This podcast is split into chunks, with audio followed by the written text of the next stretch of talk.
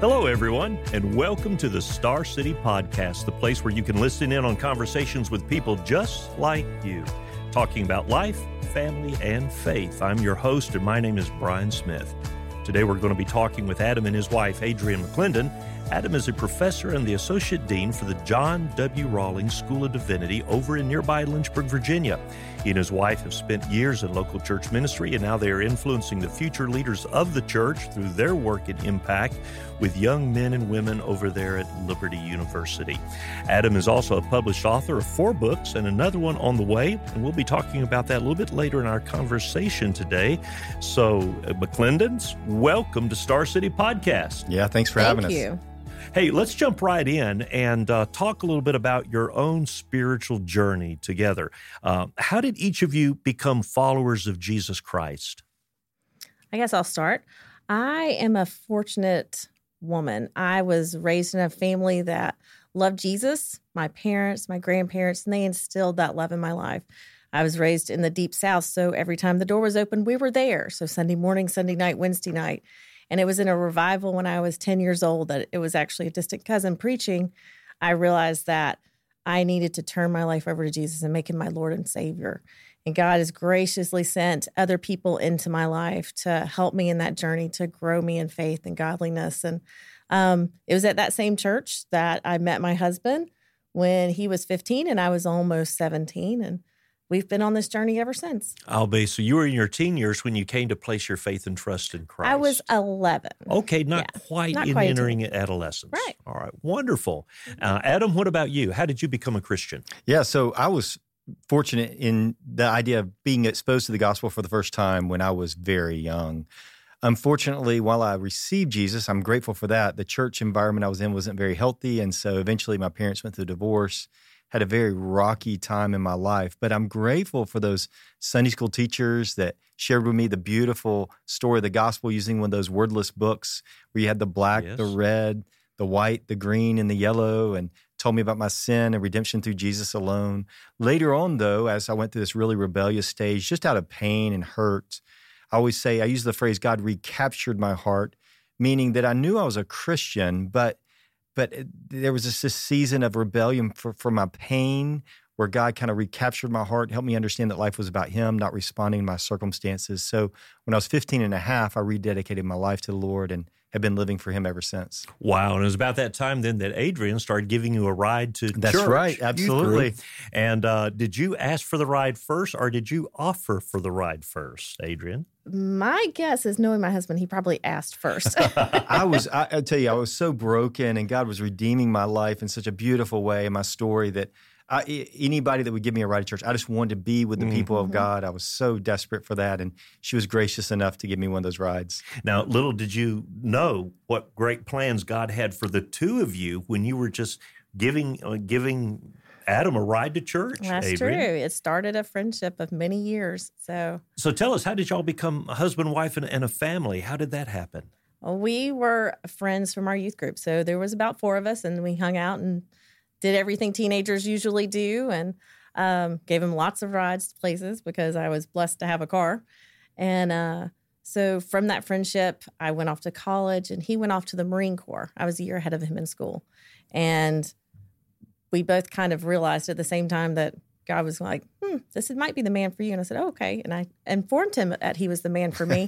and uh, he later came to realize that I was correct. And so, yeah. So, I mean, as we go on this journey, as and our friendship develops, just loving Jesus together, we start thinking about the qualities we would want in a spouse. We see that in each other, and eventually just have a, a very serious conversation about what our future might look like together. And we decide to start dating, and the rest is history. yep. So did you get married when you got out of the Marines, Adam? Or No, while we you were still in in. the service? Yeah, we were still in. So we dated for a year. We're engaged for a year. Got married four and a half months after we got married. I was sent to Japan for a year unaccompanied. So she had to stay behind. And that's a mm. whole nother podcast in and of itself. but is. incredible story of just dealing with anger, pain, disappointment, and also, you know, these newlyweds that are separated. But God got us through it and it's been a it's been a great journey. It has. That is wonderful. Now you have several children, and tell us a little bit about your children. We have four children. Uh, my oldest, Madeline, is a senior at Liberty. Uh, she'll be graduating in December. We have a senior in high school, and she'll be going to Liberty in the fall. And then we have a junior in high school, and then my son is a freshman in high school. So wonderful, wonderful. Well, um, as as I've already said in the introduction, Adam, that you are the associate dean of the School of Divinity for the John W. Rawlings School of Divinity over at Lynchburg at Liberty.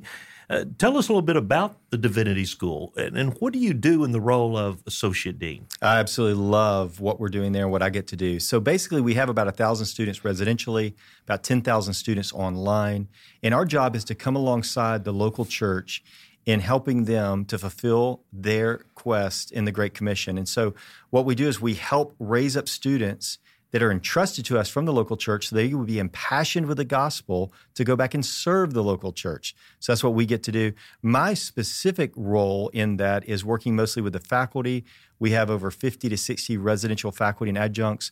We have many times that online, as well as working with the students, dealing with everything from appeals to questions to all types of stuff, theological issues. One of the distinctives I love about us is we have a lot of what I call partner seminaries and universities around the country that hold firmly to the fundamentals of the faith in a society that's ever sliding into liberalism.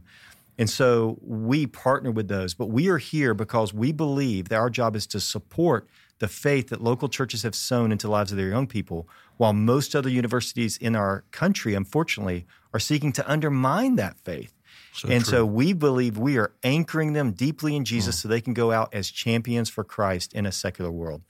You know, you and Adrienne were in the pastoral ministry of a local church before you came to uh, the Divinity School uh, there in Lynchburg. And of course, being a pastor, you were very familiar with relationships and how important that is for the basis of ministry in the context of a local church family. It seems like many of the things that you were doing there mm-hmm. in context as a pastor, even though now you're a professor and a dean, you're still practicing those same principles, aren't you, and working with uh, young men and young women in, in seminary and college? Yeah, absolutely. I mean, shepherding is shepherding, right? God doesn't call us once we walk outside the doors of a building to quit doing that one another. And we have a responsibility to pour into, raise up, mentor, discipleship, whatever term we call it. We are the family of God. Now, we're unique when we gather in worship, but we're still the family of God when we're not gathering. So many of those same skill sets, me those same responsibilities I get to carry out in the context of a university. Wonderful. Uh, now, what are some of the things that you try to help your students to understand and hold on to as many of them look forward to being future missionaries or pastors of local churches? So, I think the top two for me is one, the exclusivity of Jesus Christ, that he is the way, the truth, and the life, and no one comes to the Father apart from him. We live in a world that people don't care what you believe as long as you don't project it upon them or it's not too exclusive. Jesus is pretty exclusive, right? When we read the New he Testament, certainly is. The second is, and I think it, they're they're complementing one another, is the inspiration and inerrancy of the Word of God. Again, we live in a society that thinks the Bible is a is a good book alongside of a lot of other books, but the Bible doesn't claim to just be a good book. It claims to be the Word of God. It's inspired, it's God breathed. And so, those two elements, we really spend a lot of time with students helping them have confidence in the Word of God and confidence in the gospel, which is who Jesus is. Boy, that's such an important truth uh, that you touch on both of those, uh, Adam, especially now, even in evangelical Christian circles, there's this idea that if you want to be an effective witness, just love Jesus and love people, right. but don't let the Bible get in the way. Mm-hmm. When actually, uh, Jesus is the living Word, and He is the author of the Word that is alive in us that we follow in our Bibles. That's right. And occasionally it's an offensive word because anytime we have a line of truth that's subjective, that's outside our subjective preferences, uh, it rubs us the wrong way occasionally. It's so true. You know, uh, Jesus didn't call us to a life of grins and giggles, but instead he called us to pick up our cross and follow mm. him. And it is understanding uh, what God's word says in truth, dealing with the difficult things of life as well as the easy things of life, that we really grow in our faith because, as God says, faith comes by hearing and hearing by his word. Well, Adrienne, what are some of the things that you've been able to do in ministry together uh, with Adam and, and your family now that you're no longer actively serving in the role of a pastor's wife? I imagine a little bit of a change from what you were used to in Missouri. It it is a little bit of a change, but not a whole lot. Um, we made it our mission from the time we were early on in ministry that we would do ministry in our home, and um, so that our children would see that pattern lived out in front of them. And so we've been able to keep some of that up while we're at Liberty. Uh, we often do premarital counseling with some of the wonderful couples that we um, have learned to know and love at Liberty. And we do things like hosting his class over to our house just to hang out, eat tacos, and talk and get to know and give them a feel of home for a little bit. So that's a little well, bit of the things. Yeah, and if I do. could jump in here, you know what's interesting is a lot of people think, well, the ministers are the the pastors, right? You know, Bryan, you're you're the senior pastor. but really, we're all called to be ministers, right? Mm-hmm. So just because my wife and I are not on quote unquote staff at a church, we're called to minister. So we lead a life group. Yeah. We're doing a lot of the same things that we did before, mm-hmm. just at a, a different scale and a different scope, but it's the same activity. Mm-hmm. You know, that several years ago, or really a little bit longer than that, Dr. John Piper wrote a book. Uh, Brothers, we're not uh, professionals. Uh, professionals. That's right. You know, we're servants. We're shepherds, and uh, and that comes through no matter what our time schedule might look like, because that's a twenty four seven calling, uh, not a punch your card time clock. True. Well, well, Adrienne, having served as a pastor's wife, I want to go back to you for just a moment. Is there a word of encouragement that you might like to share with other pastors' wives or maybe with other Christian women in general when it comes to being a blessing to their pastor's wife? I think, in terms of being a blessing to their pastor's wife, just remember that she's real. She's going to have hard days just like you. She's going to have a child that has a fit in the grocery store. She's going to um, struggle on days. She's going to have down days too. Um, just remember, she's just as real as you are. There's nothing magical about the role of a pastor's wife. Um, I've always looked at it as my job and my blessing to love and support my husband. That's my job and blessing, whether he's in ministry or out of ministry. Um, so it looks different at different seasons. Um, so my encouragement, I think, to other ladies in ministry is to just be real and allow others to see your realness um, because that will impact more of their lives.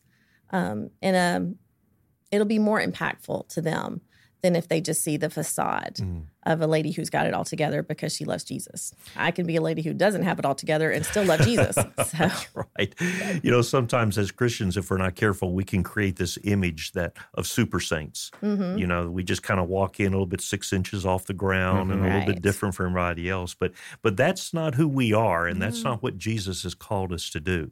Um, great, great word of counsel, encouragement, Adrienne. Thank you so much. Now, Adam, you've written several books, four, and you have a fifth one coming out.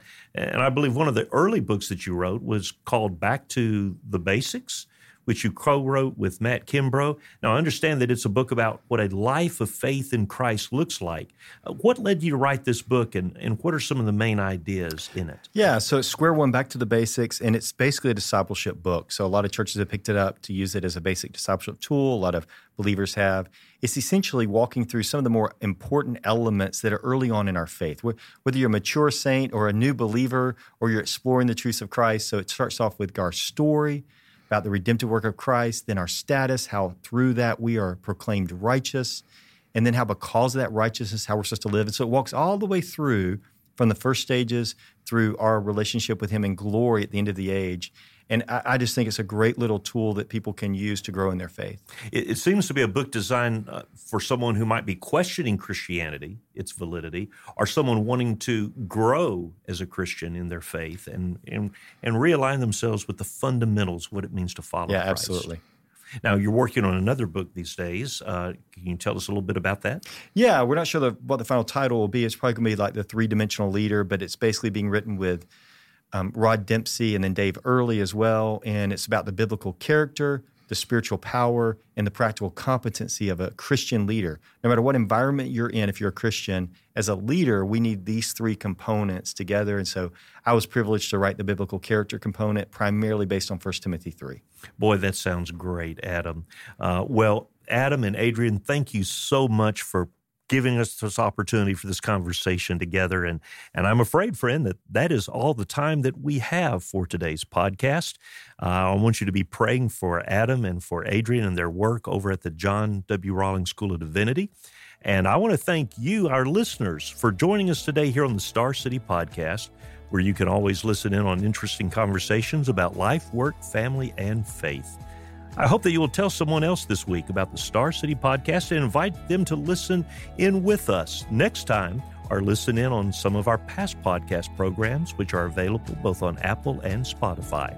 And be sure to tell them to download our First Roanoke app where they can enjoy all of our studies and messages and much, much more through our First Roanoke Media Ministry. Well, thank you again for listening today. I'm Bryan Smith, and may God richly bless you and yours by His grace, and as always, for His glory.